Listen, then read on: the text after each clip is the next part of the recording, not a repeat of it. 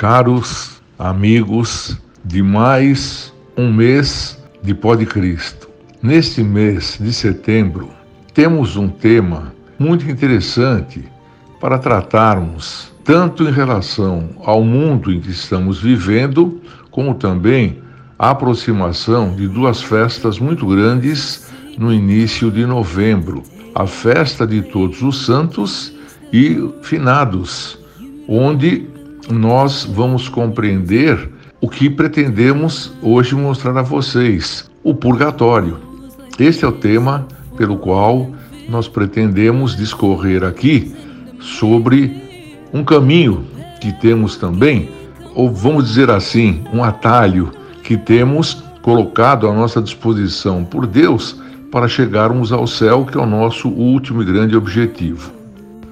Para falarmos do purgatório, podemos dizer que todos nós, claro, queremos atingir o céu, depois de vivermos neste vale de lágrimas, como podemos ler ou ouvir na oração dedicada a Nossa Senhora, a Salve Rainha.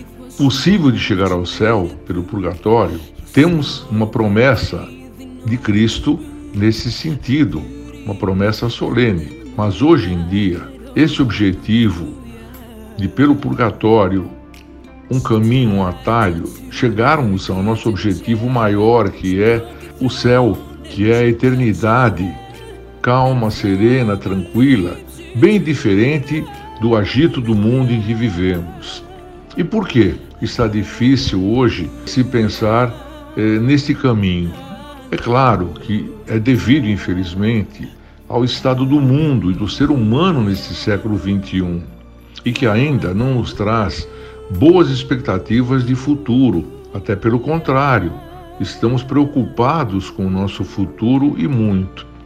Então, há de fato um importante caminho para que a gente possa atingir esse objetivo de chegar à eternidade com Deus. Mas, tristemente, esse caminho anda muito esquecido. Conseguir chegar, pelo menos, através do purgatório, mas chegarmos. Essa é a grande verdade. Purgatório, como o próprio nome diz, purgare, purgar, e que também tem alguns caminhos: caminho do Pai, caminho do céu, atalho para o céu, entre tantas outras denominações. A Igreja denomina purgatório a purificação final, que é completamente distinta do castigo dos condenados e que, em dados instantes, por diversos meios de ajudá-las, elas chegam à graça final do céu. Mas, infelizmente, o purgatório nunca ficou tão esquecido como nesses tempos de consumo, da posse de bens e da busca pelo prazer desenfreado em que vivemos hoje. A Igreja também, por sua vez, através dos seus sacerdotes, tem falado muito pouco em suas pregações, em suas advertências, sobre a importância do purgatório, deste caminho também que temos para chegarmos ao nosso desejo da eternidade feliz e tranquila no seio do Criador. Mas quanto tempo faz, podemos perguntar, que nós não rezamos pelos nossos falecidos? Muitas pessoas choram por eles, mas não rezam. Quanto tempo faz, por exemplo, que você não manda celebrar uma missa pelos falecidos? Nos funerais, o que é que nós vemos? Lágrimas, soluços, flores. Depois, um túmulo e o esquecimento. Por isso, já dizia Santo Anselmo: aproveita mais mandar celebrar uma só missa do que mil depois da morte de uma pessoa, enquanto ela está ainda moribunda. A existência do purgatório também se baseia, pode ser confirmada, no testemunho da Sagrada Escritura e da tradição. Vários concílios o definiram como dogma. Santos padres e doutores da Igreja também o atestam. A existência do purgatório é indicada na própria palavra de Deus, ainda no Antigo Testamento, no livro da sabedoria. É uma pena que nossos irmãos evangélicos não tenham entre seus escritos canônicos este livro, onde ele nos diz claramente: as almas dos justos, porém, estão na mão de Deus, e nenhum tormento os atingirá. Tendo sofrido leves correções, serão cumulados de grandes bens, porque Deus os pôs a provas e os achou dignos de si. Aí está, portanto, o que a igreja quer que nós não esqueçamos disto, para tanto consagrando um dia anualmente a oração pelos finados, pelas almas, celebrado, como dizíamos no início, no mês de novembro, junto, bem próximo, grudadinho ao dia dedicado aos santos, porque do purgatório nós chegamos, talvez com um pouco mais de dificuldade, à santidade, à boa eternidade, como poderíamos dizer. Vamos falar aqui de um santo, São Nicolau Tolentino. Ele teve uma visão de um fundo de vale profundo, onde almas se retorciam de dor num braseiro imenso. Ao perceberem o santo, essas almas começaram a gritar: Padre Nicolau, tende piedade de nós. Se celebrares a missa por nós, quase todos seremos libertados desses tormentos, pois o santo celebrou sete missas por essas almas. E, durante a última missa, uma multidão de almas resplandecentes subiram ao céu. Lembrando-nos destas almas, praticamos a caridade em toda a sua extensão. Descer ao meio desses fogos devoradores e levar as almas à esmola de nossas orações, não é o mesmo que visitar os enfermos? São almas enfermas.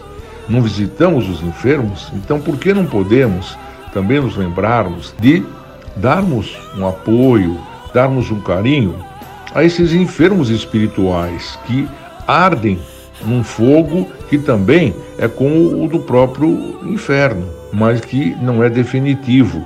É essa esperança divina que vem também solenemente prometida por Cristo na sua passagem por nós. São Francisco de Sales, por exemplo, dizia: Vós que chorais, inconsoláveis, a perda de vossos entes queridos, eu não, não vos proíbo de chorar, mas procurai adoçar vossas lágrimas mais com o suave bálsamo da oração. Também dizia São João Crisóstomo, o chamado Boca de Ouro: Poupai vossas lágrimas, dizia, cuja festa foi no dia 12. Agora, pelos defuntos, orai por eles mas dai-lhes muitas orações. Mais do que choro, mais do que lembranças, isso é mais importante. As orações aliviam as almas do purgatório.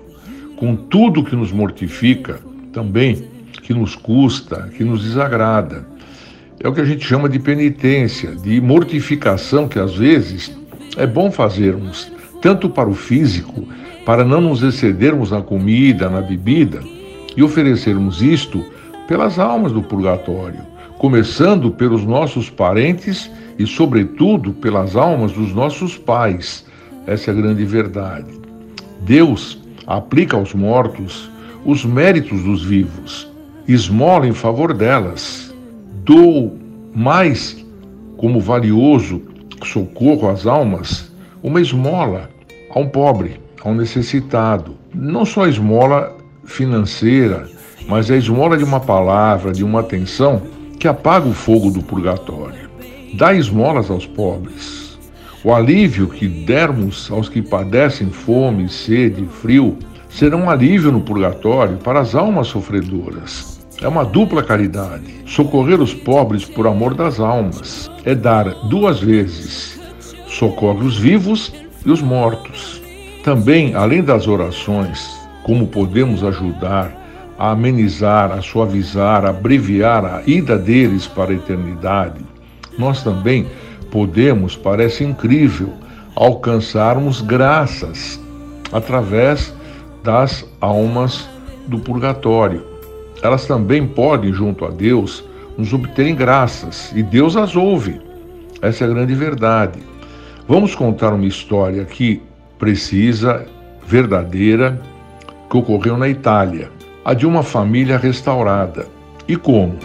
Uma pobre senhora napolitana tinha que sustentar uma numerosa família e seu marido estava preso. Dirigiu-se a um riquíssimo senhor pedindo auxílio, o qual lhe deu apenas uma moeda, uma única lira, moeda italiana. Entrando em uma igreja, esta senhora, com esta lira, resolveu mandar rezar uma missa pelas almas. Regressando para sua casa, ela encontra um senhor, já idoso, que lhe interpela e lhe pede para dar uma carta àquele mesmo senhor que lhe tinha sido muito pouco caridoso, dado a ela aquela ínfima moeda de uma lira. E essa senhora imediatamente foi levar a carta. O rico senhor abriu, e qual não foi sua surpresa quando viu a letra de seu pai na carta, e que já estava falecido fazia certo tempo. Perguntou ele, eh, ansioso, quem lhe deu esta carta? Perguntou também a mulher eh, se ele tinha visto essa pessoa. Ela disse que não, que apenas recebeu e o levava às suas mãos. Não, não conheço. Abrindo a carta, o rico leu: Meu filho querido, teu pai passou do purgatório para o céu, graças à missa que esta pobre mulher mandou celebrar com a sua única lira que deu a ela para matar a sua fome. Portanto, recomendo-lhe a sua piedade e agradecimento a esta senhora, porque o que ele fez a meu pai não tem preço. Muito comovido, esse senhor leu mais vezes a carta para se confirmar, para ter certeza e percebeu realmente que isto aconteceu. Ele disse à senhora: A senhora fez a felicidade de meu pai eu agora farei a sua e de sua família. Com efeito, livrou o marido da cadeia e proporcionou também a esta senhora e a família tudo quanto precisavam com muita abundância. Aí está como também elas interferem a nosso favor quando nos preocupamos com a pobre condição delas, de mesmo temporariamente sofrerem duras penas para pagar a conta, que é o pagar a dívida que se deve a Deus por tantas graças, tantas bênçãos, tanta benevolência que Ele tem para conosco. Essa é a grande verdade. Deus faz chover e faz nascer o sol e ensolarar também a vida de todas as pessoas. Essa é a grande verdade. Então, pensemos um pouco mais em relação a este caminho intermediário, vamos assim dizer, através do qual nós podemos chegar à eternidade, a boa e santa eternidade, que é a nossa grande preocupação, que é a nossa ânsia de, ao fim de nossas vidas, já cansados pela arduidade da vida, sobretudo hoje, termos o devido e merecido repouso no braço do Criador. E é muito comum também perguntarem sobre qual o tempo de duração das almas, que tempo são uh, permitidos para que elas, ou mais rápido ou mais demoradamente, se livrem desses tormentos. Existem diversos tipos de tempos. Essa é a grande verdade. Há um Papa, Inocêncio III, que chegou a dizer a uma santa que ele só sairia do purgatório no final dos tempos, devido a algumas medidas que ele, como Papa, havia tomado não muito corretamente. Então imaginem vocês a caridade, o carinho de Deus para conosco. Um Papa vai permanecer no purgatório por algumas incoerências que ele teve em relação ao seu cargo de Papa. E, e nós então? Por isso que temos que ser graças a Deus que nós e temos também provas de que nós, seres humanos, não papas, não bispos, não religiosos, em tempos muito menores, conseguimos sair desses tormentos e chegarmos à nossa grande e desejada santidade, eternidade sadia, agradável. Mas, volto a dizer, como dizia há pouco a vocês, temos que rezar, porque com as orações nós podemos abreviar o tempo de permanência delas, oferecendo nossas preocupações, oferecendo nossas dores, nós podemos também abreviar esse tempo. E temos muitas provas, eu poderia ficar aqui a noite inteira enumerando-as, de quantas vezes as almas apareceram aos seus doadores, aos seus cuidadores, hoje como é, é comum os idosos terem cuidadores, de que permitiram que elas, em curto espaço de tempo, saísse do purgatório para a glória eterna. Há até a irmã de um grande santo que não teve uma vida muito boa e que acabou parando no purgatório. E que de lá disse ao seu irmão santo: Olha, reze pela irmã, sei que eu não me comportei bem, mas se você pedir uma missa, mais alguma missa pela irmã, eu tenho certeza que meu tempo será abreviado. Esse santo imediatamente passou a celebrar quatro, cinco missas pela alma da sua irmã.